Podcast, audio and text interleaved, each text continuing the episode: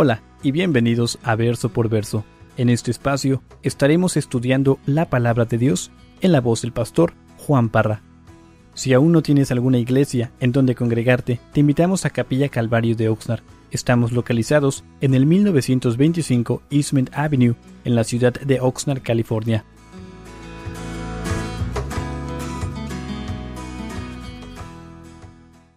Mateo capítulo 16 y vamos a continuar con esta historia hermosa.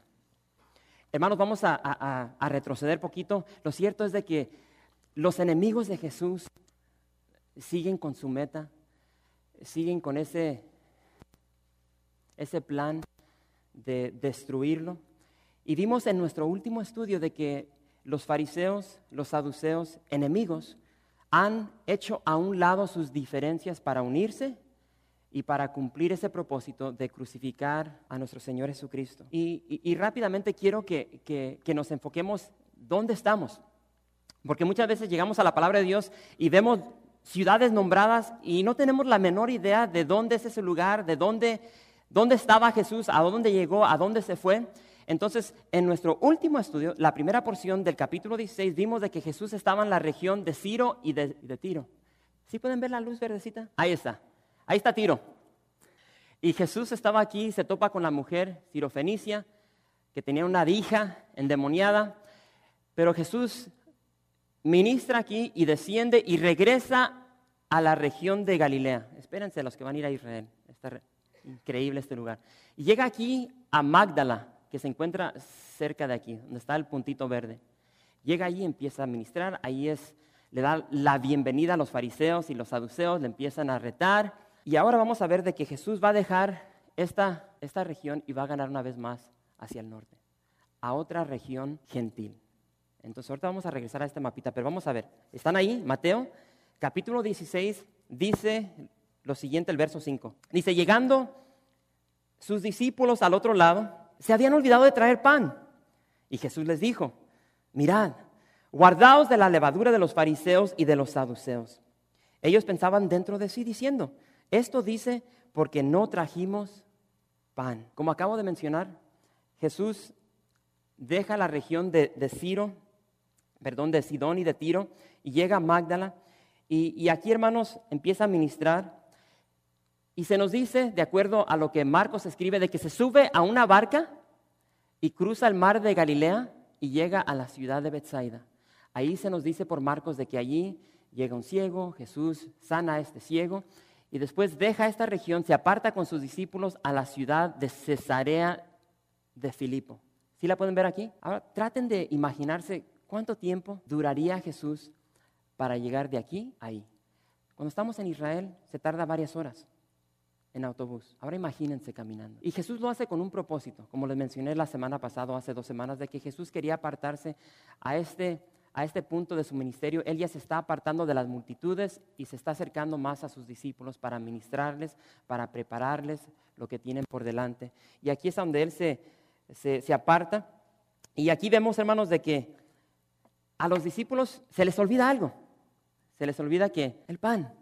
Y dice, y dice, dice Marcos de que mientras ellos van navegando en el mar de Galilea, se dan cuenta de que oh, no traemos pan. Dice Marcos que solamente traían una pieza de pan. Entonces empieza ahí la discusión entre ellos, hijo, ya la regamos, se nos olvidó el pan. Y es precisamente cuando Jesús les quiere dar una lección espiritual y ellos están discutiendo, se están preocupando. ¿Por qué? Por pan. Ellos estaban más preocupados por las cosas físicas que esas cosas espirituales que Jesús les quería enseñar. Ya la regamos, dijeron ellos. Yo me puedo visualizar allí a, Pedro diciéndole allí a, Mateo, tío, que más vale que te moches ahorita que lleguemos a Bethsaida con una feriecita para ir a comprar pan, porque se va a dar cuenta Jesús que ya la regamos. Y, la regaban, hermanos. A veces nosotros, yo, hablo con hermanos y se, agüitan porque digo, ya, ya la regan. La vas a seguir regando. No somos perfectos. Ellos están aquí preocupándose por el pan. Y, y el Señor les da su regañada. Y fíjese lo que sucede ahí en el verso 8. Dice, y entendiendo Jesús, les dijo, ¿por qué pensáis dentro de vosotros, hombres de poca fe, que no tenéis pan? ¿No entendéis aún ni os acordáis de los cinco panes entre cinco mil hombres y cuántas cestas recogisteis? ¿Ni de los siete panes entre cuatro mil y cuántas canastas recogisteis? ¿Cómo es que no entendéis que no fue por el pan que os dije que os guardaseis de la levadura de los fariseos y de los saduceos.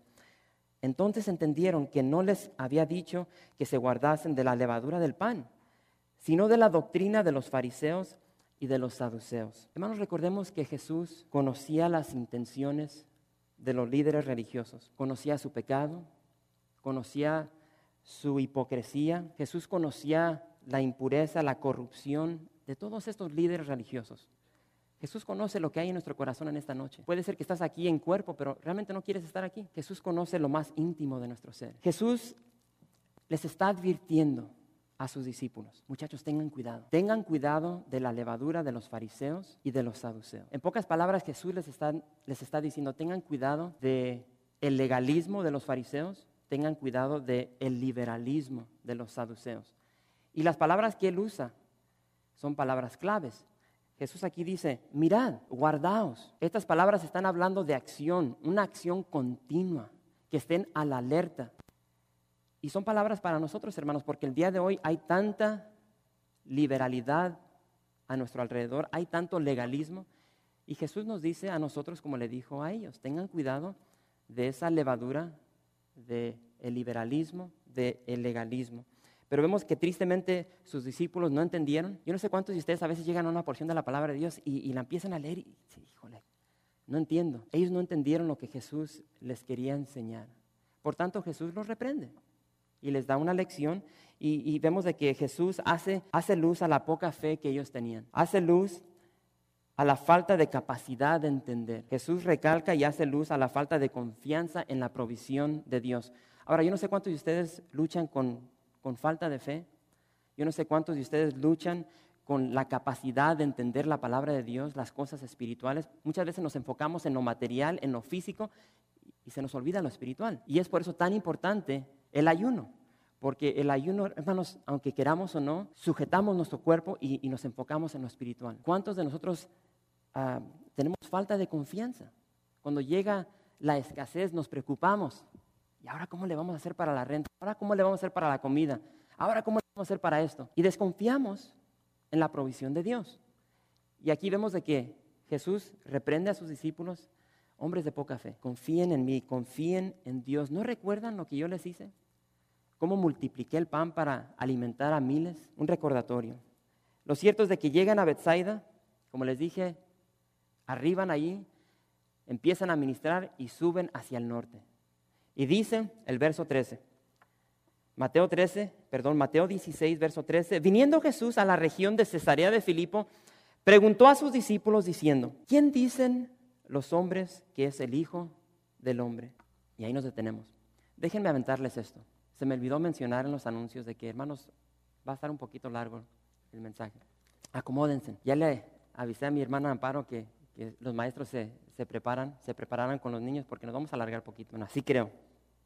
Viniendo Jesús a la región de Cesarea de Filipo, preguntó a sus discípulos diciendo, ¿quién dicen los hombres que es el Hijo del Hombre? Hermanos, aquí Jesús hace una pregunta tan importante, importantísima para sus discípulos, pero también para nosotros el día de hoy. Y quiero que mediten, lean esa pregunta. ¿Quién dicen los hombres que es el Hijo del Hombre? Y y entendamos, comprendamos esta pregunta, pero también debemos entender dónde es que Jesús está haciendo esta pregunta. Y ahí es donde les digo que muchas veces llegamos a porciones de la palabra de Dios y no entendemos lo que está pasando alrededor, pero cuando lo entendemos, se nos abren los ojos espirituales de, lo que Jesús está haciendo para enseñar a sus discípulos. Y, recuerden, hermanos, en nuestros estudios previos, de que Cesarea de Filipo era una región gentil. Allí había pocos judíos. Ahí está, ahí es donde acaban de, llegar, Cesarea de Filipo. Este lugar está muy cerca de Dan. No sé si recuerdan Dan. Hermanos, Dan, la tribu de Dan abandonó, su territorio que le dio Dios y se fueron de esta región aquí hacia el norte y ahí se ubicaron. Una región bonita, hermosa, verde. Ahí está un río tan hermoso. Ahorita vamos a ver unas fotos. Pero aquí es donde llegan pero lo que quiero que entiendan y, recuerden es de que en esta región, hermanos, abundaba la idolatría, abundaba la idolatría. Aquí es donde Jeroboam, cuando se divide Israel de norte a sur, aquí es donde Jeroboam levanta un becerro de oro para mantener al pueblo de Israel allí ubicado para que no descendieran a Jerusalén. Y empiezan a adorar al dios Baal. Híjole, se me olvidó esta, esta foto. Esa es una foto de una, de una barca que encontraron en el mar de Galilea. Y es muy probable que, que esta es la barca en la cual, no, esta no es la barca. Una barca como esta es en la cual Jesús y sus discípulos se subían y navegaban por el mar de Galilea. Increíble la foto. No les voy a explicar el proceso que hicieron para sacarla, para preservarla, pero tienen que ir a Israel para saber todo eso. Pero hermanos, este lugar, Cesarea de Filipo, como les acabo de mencionar, era el centro de adoración al dios Baal. En este lugar se adoraba al dios Pan. No sé si recuerdan que este lugar cuando llegas ahí se, llama Panias, pero los, árabes no pueden pronunciar la P, entonces ellos pronuncian sus P's como ves y, le dicen bañas. Y no sé, creo que ya les he compartido la historia cuando vamos allá que no pueden pronunciar la P, Mr. Barra, please no barking here. No sé si recuerdan esa historia. No pueden pronunciar la P. Welcome to Bañas, Mr. Barra. Entonces se le cambió el nombre al, al transcurrir el tiempo de Panias a Bañas. Entonces, si llegas el día de hoy, vas a ver los rótulos que dicen Bañas. Pero aquí es donde se, se, adoraba al dios Pan, Pan, Bañas. Y aquí Herodes el Grande eh, eh, este, levantó un, un templo de mármol blanco enorme, grande. Entonces tenías aquí la adoración de Baal, la adoración de este, este templo que edificó a Herodes lo edificó en honor de César Augusto. Entonces están adorando al hombre, a Baal, después también al dios Pan. Entonces tienes una variedad de distintos dioses y lo puedes ver plasmado. Jesús llega, imagínate Jesús llegar a este lugar con sus discípulos y lo primero que ven es esta roca increíble. Y esta foto no le da justicia. Cuando llegas ahí, hermano, se ve colorada la piedra. Y te acercas y empiezas a ver todos los nichos. No nicho, los los nichos, te amo. Pero ahí les va más historia. Nos vamos a entretener un poquito. Ahí esa cueva que, pueden ver ahí, hermanos, ese templo que, tenían ahí tapaba esta entrada a esta cueva. Entrabas al templo y esta cueva estaba al fondo del templo. Y ahí es donde se hacían los sacrificios. Se agarraban los animales, los degollaban, los aventaban en esta cueva, porque allí salía una fuente de agua. Entonces ellos estaban bajo la creencia de que al aventar el animal, si el animal salía, el dios Pan no había recibido ese sacrificio. Entonces es lo que hacían ellos, sacrificaban animales. Y se creía que esa era la, la puerta, la entrada al Hades. Esa era la entrada al infierno. Y no sé si pueden hacer relación a lo que Jesús está diciendo aquí. Cuando dice, ni las puertas del Hades prevalecerán. ¿Cómo está agarrando todo lo que está a su alrededor para enseñarle a sus discípulos? Entonces, aquí pueden ver, hermanos, esta, esta montaña increíble. Ahí pueden ver los nichos. En estos nichos había ídolos por donde quiera. A mi mano derecha de esta montaña había, ah, ¿cómo se llama? Donde están los toros, rodeos. Hacía rodeos pequeñitos donde había este, chivos. Y, y se cree que en ese tiempo había relación sexual entre ser humano, animales. La barbaridad que se llevó aquí en este lugar era algo increíble. Y aquí es donde los trae Jesús. Y con eso en mente, con esta montaña a las espaldas de Jesús, Jesús les dice a sus discípulos, les pregunta, ¿quién dicen los hombres que es el Hijo del Hombre? Entonces ya, ya pueden ver lo que está sucediendo aquí. Vamos a ver lo que contestan.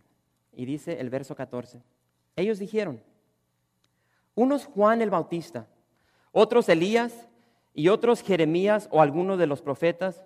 Él les dijo, ¿y vosotros? ¿Quién decís que soy yo? Respondiendo Simón Pedro dijo, tú eres el Cristo, el Hijo del Dios viviente. Aquí ellos empiezan a contestar la pregunta que Jesús les preguntó. ¿Qué dice la gente de mí? ¿Quién soy yo? Y ellos dicen, no, pues unos dicen que tú eres Juan el Bautista. Y empiezan a hacer relación entre Jesús y Juan el Bautista y dicen, pues eres como Juan el Bautista. Muchos creían de que Jesús era Juan el Bautista. No conocían de que Juan y, Juan y Jesús eran primos, de que por un tiempo ellos ministraron juntamente, pero hacen una conexión en su ministerio. Juan, Jesús predicaron un mensaje de arrepentimiento. Y por eso dicen, tú eres como Juan el Bautista. Otros dijeron, no, algunos dicen que eres como Elías. ¿Por qué? Porque tal como Elías, Jesús era un hacedor de milagros. Otros dicen que eres como Jeremías o alguno de los profetas. y hacen relación a lo que hacían estos profetas. Eran portadores de la palabra de Dios, un portavoz, predicaban la palabra de Dios, tal como Jesús. Entonces hacen esta conexión entre Jesús y lo que está diciendo la gente. Pero hermano, lo que quiero que entendamos es lo siguiente. La tendencia fue que la gente siempre subestimó a la persona de Jesús. Y eso no ha cambiado. Eso sigue igual el día de hoy. A Jesús nunca le dieron el honor que se merecía. A Jesús nunca le dieron el respeto que se merecía. Siempre fue comparado con personas del pasado. Siempre. Aunque Jesús era similar y se podía hacer una comparación con estos personajes que, que se mencionan aquí en la palabra de Dios, quiero decirles de que Jesús trascendía a estas personas. Y simplemente como dijo Pedro, Jesús era el Mesías. Pero ahora Jesús les pregunta a sus discípulos, ¿y vosotros? ¿Y vosotros quién decís que soy yo? Y Pedro contesta, Pedro conocía la opinión de la gente. Y aunque la opinión de la gente era buena, no era 100% correcta. Y eso es muy importante. Y vemos de que Pedro no iba a permitir que el espíritu de esa época cambiara su opinión concerniente al verdadero. Pedro contesta, tú eres el Cristo, el Hijo del Dios viviente. Pedro le dice, Jesús, tú eres el Cristo, eres el Hijo del Dios viviente, tú eres el ungido de Dios. Pedro sabía quién era Jesús y lo declara. Le dice, tú eres Dios, tú eres Dios encarnado, tú eres Emanuel, Dios con nosotros. Y, hermanos, Pedro hace un contraste, hace un contraste entre lo muerto y lo vivo. Recuerden de que en estos nichos había dioses falsos, dioses huecos, en cada nicho, alrededor de esta montaña. Había ídolos, había dioses que tenían que ser cargados y tenían que ser puestos en estos lugares. En ese que está ahí, está grande, se ve pequeño, pero cuando vamos ahí, yo tengo muchas fotos donde me paro ahí y está enorme. Y ahí había un dios, había un ídolo, ídolos que no tenían aliento, vida. Y Pedro dice, tú eres el hijo del Dios viviente, tú eres el Dios de Abraham, de Isaac, de Jacob. Tú eres el Dios que se relaciona con el ser humano. Tú eres el Dios que se preocupa, que opera, que está activo en los problemas, en las preocupaciones, en los matrimonios, en las vidas del ser humano. No como estos dioses falsos, huecos, inútiles, muertos, entonces no sé si pueden ver ese contraste que está haciendo Pedro. Y vemos de que Pedro, hermanos, no solamente le está dando servicio de labio a, nuestro Señor Jesucristo. Es fácil decir, Jesús, tú eres el Señor, tú eres el Mesías, como se recalcó en este fin de semana. Yo creo en ti, servicio de labios, pero ¿qué de nuestra vida? ¿Qué demuestra nuestra vida? Y hermanos, Pedro lo ha dejado todo. Como bien compartió nuestro hermano Eri, estos pescadores dejaron redes, dejaron barcas, dejaron familia para seguir a Jesús, dejaron sus negocios sus placeres, para seguir a un carpintero. Ellos entendieron algo muy importante. Ellos entendieron que para vivir es necesario morir. Para vivir es necesario morir. Yo te pregunto en esta noche, ¿qué has contestado tú a esta pregunta de Jesús? Cuando Jesús preguntó, ¿quién dices que soy yo? ¿Es tu Mesías? ¿Es tu Emanuel? ¿O has dejado que el espíritu de nuestra época opaque, cambie tu opinión del verdadero? Quiero que veamos la contestación de Jesús. Mateo 16, verso 17. Entonces le respondió Jesús, bienaventurado eres, Simón, hijo de Jonás, porque no te lo reveló carne ni sangre, sino mi Padre que está en los cielos. Y yo también te digo que tú eres Pedro, y sobre esta roca edificaré mi iglesia, y las puertas del Hades no prevalecerán contra ella. Y a ti te daré las llaves del reino de los cielos, y todo lo que atares en la tierra será atado en los cielos, y todo lo que desatares en la tierra será desatado en los cielos. Entonces mandó a sus discípulos que a nadie dijesen que Él era Jesús el Cristo. Hermanos, Jesús le contesta a Pedro y le dice, Simón, eres feliz. Feliz, bienaventurado, eres Simón. Hermanos, el ser humano busca felicidad. ¿Habrá alguien aquí que no busca la felicidad? ¿Quién no quiere ser feliz? Todos buscamos la felicidad. Queremos felicidad en nuestro matrimonio, con nuestros hijos, en nuestros hogares, en la vida en general. Bueno, si hay unas cuantas personas que están amargadas y, parece que ya están contentos con vivir una vida amargada, pero creo que la mayoría buscan la felicidad. Hermano, la verdadera felicidad, la felicidad duradera se encuentra solamente en un conocimiento correcto de la persona de Cristo. ¿Tú quieres ser feliz? Agárrate del Señor y síguelo. Y te lo digo de experiencia lo dice la palabra de Dios. Venga lo que venga a tu vida, Va a haber dolor, va a haber aflicción, pero vas a ser feliz. Bueno, la palabra, usa, la, la palabra de Dios usa la palabra gozo, que es mejor que felicidad. La felicidad está basada en tus circunstancias, el gozo no. Y es lo que vemos aquí. El Salmo 89 dice, bienaventurado el pueblo que sabe aclamarte. Dice, andará, caminará, vivirá, oh Jehová, a la luz de tu rostro. ¿Quieres felicidad? ¿Quieres gozo? Vive siempre en el rostro de la persona de Jesús. Pero hermanos, aquí llegamos a una porción muy interesante. Estos versos son versos de, de gran controversia, de gran controversia. Y la Iglesia Católica Romana ha creado dogmas, ha creado dogmas que pretenden demostrar que aquí en el verso 18, cuando Jesús dice, y yo también te digo que tú eres Pedro y sobre esta roca edificaré mi iglesia, la Iglesia Católica Romana enseña de que aquí Jesús le está diciendo a Pedro, Pedro, tú vas a ser el primer papa. Y, hay controversia. Y hermanos, simplemente les digo, si nos basamos a lo que dice la palabra de Dios, fíjense lo que dice Jesús. Jesús dice, y yo también te digo que tú eres Pedro. Pedro en el griego es Petros. Fíjense lo que está diciendo aquí Jesús. Fíjense lo que está a su alrededor. Pedro, Petros dice, tú eres Pedro, tú eres Petros.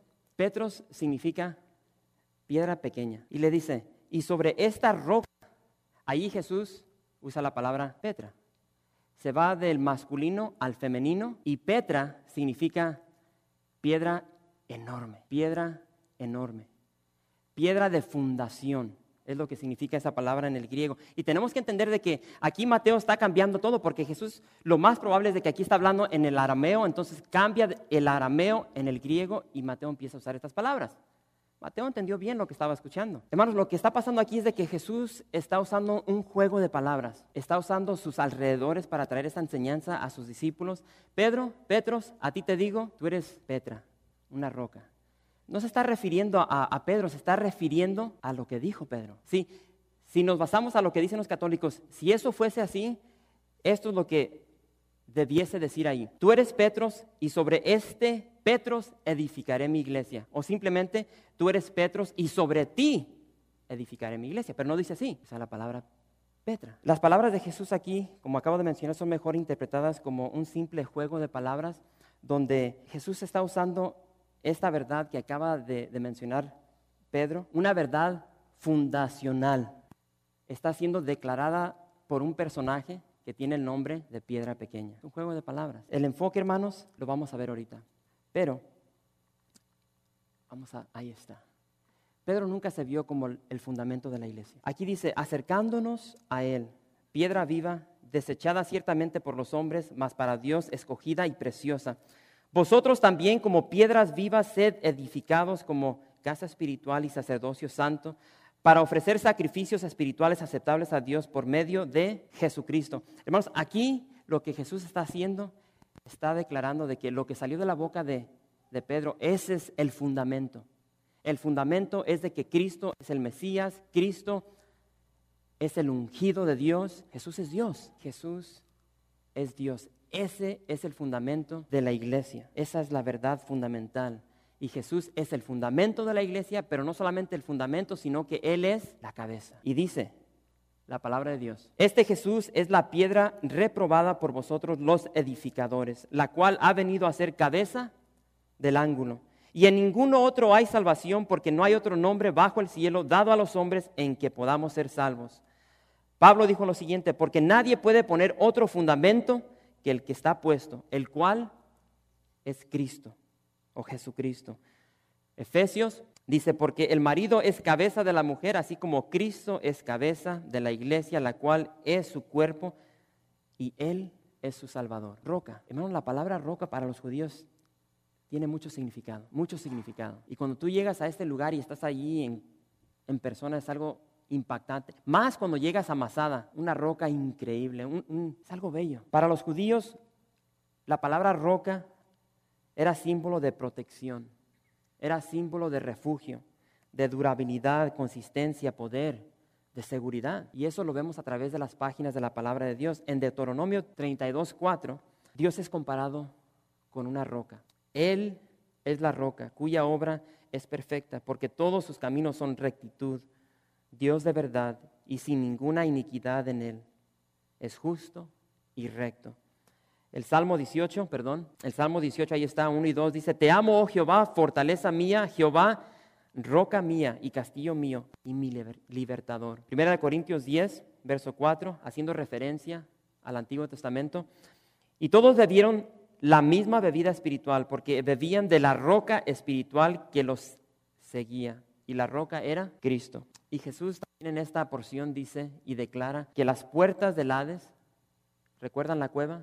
Las puertas del Hades, o sea, la muerte, la última arma de Satanás, dice, no prevalecerá contra mi iglesia. Hermanos, eh, eh, esta es una porción increíble de la palabra de Dios. Ahora Jesús le declara a Pedro, y le dice, verso 19, y a ti te daré las llaves del reino de los cielos, y todo lo que atares en la tierra será atado en los cielos, y todo lo que desatares en la tierra será desatado en los cielos. Hermanos, aquí llegamos a un a más controversia, a más controversia. Y creo que voy a pasar esta sección así para terminar en esta en esta tarde. Hermanos, yo no sé cuántos de ustedes, ahora que venía con, con mi hermano Chuy, veníamos escuchando una canción y, venía escuchando este canto y, y en este canto es, este artista hablaba sobre atar a demonios, atar a Satanás. Y, y, aún en mi vida personal, yo, como fui criado en la iglesia cuando llegué, se me enseñó, cuando estés orando, empieza a atar a Satanás, empieza a atar a demonios y empezamos a, atar y a desatar y a reprender. Y parece que en nuestras oraciones hablamos más con Satanás que con Dios. Y este verso que estamos viendo aquí es el verso que usan para respaldar como fundamento para orar de la manera que, oran. Ahora yo no sé cuántos de ustedes han escuchado personas orar así. Y a veces yo, a veces que estoy orando, a veces se me sale mi pasado y empiezo y oh, Satanás, te soy recordado de, que, de, lo, de lo que dice la palabra de Dios. Y hermanos, aquí esta porción es muy interesante cuando la estudiamos a la luz de la verdad. Y hermanos, yo algo que he dicho, que he compartido con ustedes, es que tenemos que entender el contexto de todo lo que Y tenemos que entender de que esto se le dio primeramente a los judíos, no a nosotros, a los judíos. Para los judíos el atar y desatar era algo bien común. Y, rápidamente a ver si me pueden entender. Si retrocedemos al tiempo de Moisés, Moisés está, eh, está como el líder de, toda la nación, estamos hablando de, de más de un millón de personas, y él está allí tratando de guiar, instruir como líder llega su suegro y dice, te vas a quemar, agarra líderes, impárteles tu espíritu y que ellos te ayuden. Entonces establecen 70 hombres a los cuales ellos empiezan a ayudarle a Moisés. Llegan problemas, llegan con Moisés, los problemas grandes, con estos 70 llegan los problemas menores. Bueno, eso sigue a través de la historia de Israel. Llegas al periodo de las sinagogas, donde ya está un rabino en una sinagoga, llegas ahora al tiempo de nuestro Señor Jesucristo, tienes sacerdotes, tienes fariseos, escribas, y la gente iba a ellos. Recuerden, estos son los líderes religiosos. La gente llega a ellos. Pero Jesús está demostrando de que ellos son una bola de hipócritas. Y está un cambio sucediendo aquí en la historia de la iglesia. La iglesia está por surgir. Ahora, ¿quién van a ser los líderes? ¿Los fariseos? ¿Los saduceos? No, estos doce hombres, el fundamento. Jesús es la piedra angular, pero ahora estos doce hombres van a ser ese fundamento. A ellos y los que van a seguir de ellos es a donde van a llegar la gente. Hey, tengo un problema. ¿Qué hago con esto? Y es donde ellos declaran, ¿estás atado o estás desatado? Sí, nuestra mentalidad es de que agarramos un lazo, amarramos a un demonio y ya, eso no tiene que ver nada con eso. Y si entendemos el significado de estas palabras, del contexto de cuando Jesús lo está diciendo, es tan hermoso. La palabra atar significa prohibir. La palabra desatar significa en el griego permitir. Entonces, como les acabo de mencionar, cuando había problemas, digo que mi esposa se fue, no sé dónde está, ¿qué hago? Bueno, tú estás atado a la palabra, tú estás atado a la ley de Dios, estás atado a seguir fiel, esperándola. Oh, Rabí, mi esposa cometió adulterio, ¿qué hago? Oh, estás desatado de acuerdo a la ley de Dios, estás en libertad. No sé si me están entendiendo, ¿sí? Y, encontré, encontré una, una porción de, de, este, de, un escrito rabínico de aquel entonces. Muy interesante. Ahí les va. ¿Están listos? Y, ahora pongamos lo que hemos visto hace un par de semanas, de que los fariseos, los saduceos tenían tantas tradiciones. Entonces, esto que encontré, llegan a un rabino y le preguntan, rabino, quiero que me des tu palabra. Quiero clarificación. Y dice, mi perro acaba de morir dentro de mi casa. Yo quiero saber si mi casa está limpia o está impura. Entonces, el rabino llega de acuerdo a sus tradiciones, de acuerdo a sus tradiciones, de acuerdo a la ley de Dios, y dice, estás atado, tu casa está impura. Después, otro ejemplo, ok, Rabí, el perro murió afuera, ¿está limpia mi casa o está impura? ¿O murió afuera? De acuerdo a la ley de Dios, estás limpia. Bueno, Rabí, mi, perro murió al par de la puerta. Quiero saber si mi casa está limpia o está impura. Bueno, si el perro murió con la nariz apuntando hacia la puerta, tu casa está impura. Si murió con la nariz apuntando hacia el otro lado, entonces tu casa está limpia. Entonces, hermanos, eso es lo que está sucediendo aquí. Y eso continúa el día de hoy. Hermanos, a mí llegan y me preguntan tantas preguntas. Hey, tío, ¿qué pasó esto? ¿Qué hago? Yo no sé cuántos de ustedes escuchan el programa del Pastor Nets. Hermanos, ese es el programa más escuchado en Radio Nueva Vida. Y la gente habla y habla y habla y está haciendo preguntas concernientes al matrimonio. Y el pastor Nets les dice, ¿estás atado de acuerdo a la palabra de Dios o estás desatado? Y es lo que estamos viendo aquí. Vamos a continuar y dice el verso 21. Desde entonces comenzó Jesús a declarar a sus discípulos que le era necesario ir a Jerusalén y padecer mucho de los ancianos, de los principales sacerdotes y de los escribas, y ser muerto y resucitar al tercer día. Hermanos, se cree que a este punto de la vida de Jesús, Él está a seis meses retirado de la cruz del Calvario. Y Jesús ahora empieza a declarar a sus discípulos, muchachos, yo voy a, la cruz. Mi muerte está al pie del madero. Ya los líderes religiosos han tomado una decisión y ellos le van a dar muerte al Creador. El verso 22 dice, entonces Pedro, tomándolo aparte, comenzó a reconvenirle diciendo, Señor, ten compasión de ti. En ninguna manera esto te acontezca.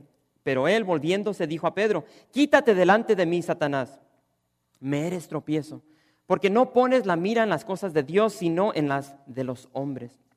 Hermanos, aquí en el verso 22 tenemos algo increíble. Pedro reprende a Jesús. Pedro reprende a Jesús. Pedro, quien acaba de hablar por inspiración de Dios mismo, ahora está reprendiendo a Dios, está hablando por Satanás. Ahora yo no sé ustedes, pero yo me puedo relacionar con esto. Hermanos, aquí tenemos un buen ejemplo de, que, de cómo un, un buen cristiano puede ser sincero, pero estar sinceramente equivocado. Podemos tener buenas intenciones, pero si esas buenas intenciones no están alineadas correctamente con la verdad y la voluntad de Dios, los resultados pueden ser desastrosos. Y aquí lo estamos viendo. La represión de Pedro, de Jesús, es un ejemplo de esa levadura mencionada en el verso 6, de las cosas de este mundo. Pedro tenía su mente en las cosas de los hombres. Pedro solo veía a Jesús, a su Mesías, como, como el Todopoderoso, lo veía como el fuerte de Israel, pero se olvidó de lo que dice Elías, perdón, Isaías. Isaías nos declara en su libro, en el capítulo 53, de que ese Mesías iba a ser un varón de dolores, un varón que iba a ir a la cruz y padecer una muerte por nosotros, por nuestro pecado. Pero hermanos, ya vamos a terminar y quiero que veamos la declaración de Jesús. Esta declaración de Jesús hacia sus discípulos y Jesús declara su expectativa para todos sus seguidores. Y ahí vamos incluidos nosotros en el año 2012. Y dice el verso 24. Entonces Jesús dijo a sus discípulos, si alguno quiere venir en pos de mí, niéguese a sí mismo y tome su cruz y sígame. Porque todo el que quiera salvar su vida, la perderá. Y todo el que pierda su vida por causa de mí, la hallará. Porque, ¿qué aprovechará al hombre si ganare todo el mundo y perdiere su alma? ¿O qué recompensa dará el hombre por su alma? Porque el Hijo del Hombre vendrá en la gloria de su Padre con sus ángeles y entonces pagará a cada uno conforme a sus obras. De cierto os digo que hay algunos de los que están aquí que no gustarán la muerte hasta que hayan visto al Hijo del Hombre viniendo en su reino. Y terminamos. Cristiano, cristiana, hijo de Dios, escucha la voz de Dios en esta noche. Dios te está hablando con una voz audible. Seamos como, como Samuel. Cuando Samuel declaró, habla porque tu siervo oye. Jesús nos dice en esta noche, niégate a ti mismo, niégate a ti mismo y toma tu cruz. Niégate a ti mismo y toma tu cruz. Y hermanos, han pasado cerca de dos mil años desde la muerte y crucifixión de nuestro Señor Jesucristo. Y en ese lapso de dos mil años, la cruz de Cristo ha sido esterilizada. El día de hoy, la cruz está de moda. La cruz la usamos como un pendiente en nuestros collares, la usamos como un pedazo de joya. En nuestras casas la tenemos ahí como algo hermoso. Pero en el tiempo de Jesús no era así. En el tiempo de Jesús, la cruz era un cuadro de muerte. La cruz hablaba de un hombre que iba rumbo a su propia ejecución. Hermanos, debemos negarnos a nosotros mismos. En otras palabras, debemos vivir nuestras vidas, escuchen, centradas en los demás. Debemos vivir nuestras vidas centradas en los demás. La naturaleza humana quiere disfrutar de uno mismo, no negarse a sí mismo. La muerte de uno mismo es siempre terrible. Y si esperamos que, que sea una experiencia agradable o leve, hermanos, vamos a quedar desilusionados. La muerte de uno mismo es el símbolo radical de la vida cristiana. Déjenme repetir eso. La muerte de uno mismo es el símbolo radical de la vida cristiana. Tomar tu cruz significa una cosa, ir a una muerte segura. Y la única esperanza para el cristiano es la esperanza del poder de la resurrección. Es lo único. La vida del cristiano, hermanos, es muy diferente a lo que nos enseña el mundo. Muy distinto. Nuestro camino es un caminar de muerte. Estoy hablando del caminar cristiano. Es un caminar de servir, es un caminar, es una vida de negarnos a nosotros mismos y de vivir nuestras vidas para los demás. El ejemplo, Jesús. Ahora, esto suena algo extraño, pero hermanos, no podemos obtener la resurrección antes que la muerte. Y esto es lo que enseñó Jesús. No se pierde una semilla cuando se siembra. Hermanos, yo tengo como tres semanas que planté semillas de, guayaba, de mango y de otro tipo de guayaba. Y esas mugres semillas no han crecido. Y voy y las cambio, y las pongo donde más pega el sol, les pongo su agua, les he puesto fertilizante. Y aparentemente esa semilla parece estar muerta, enterrada. Pero no es así. Al plantar esa semilla, le he dado libertad. Le he dado libertad para que sea lo que fue creado para ser. Y tengo fe de que esa semilla va a empezar a crecer y va a dar su fruto. Hermanos, es lo que Dios demanda de nosotros. Dios quiere que nosotros muramos a nuestros deseos egoístas, que podamos decir como Pablo, ya no vivo yo, más Cristo vive en mí. Y ahora lo que vivo en la carne lo vivo en la fe. Necesitamos morir, porque cuando eso suceda en nuestra vida, hermanos, va a surgir la persona de Cristo y vamos a resplandecer, así como nos dijo Mar, ahora que nos mandó. Bajen de la montaña brillando como brilló Moisés. Esa es la vida del cristiano, es un caminar de muerte, de morir a todos nuestros deseos egoístas y vivir para los demás.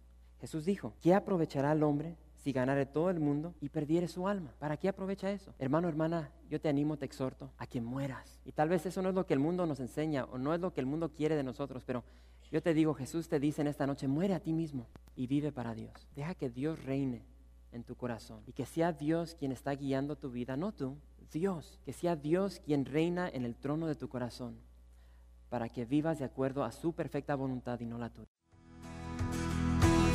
Gracias por visitar calvariooxnar.org.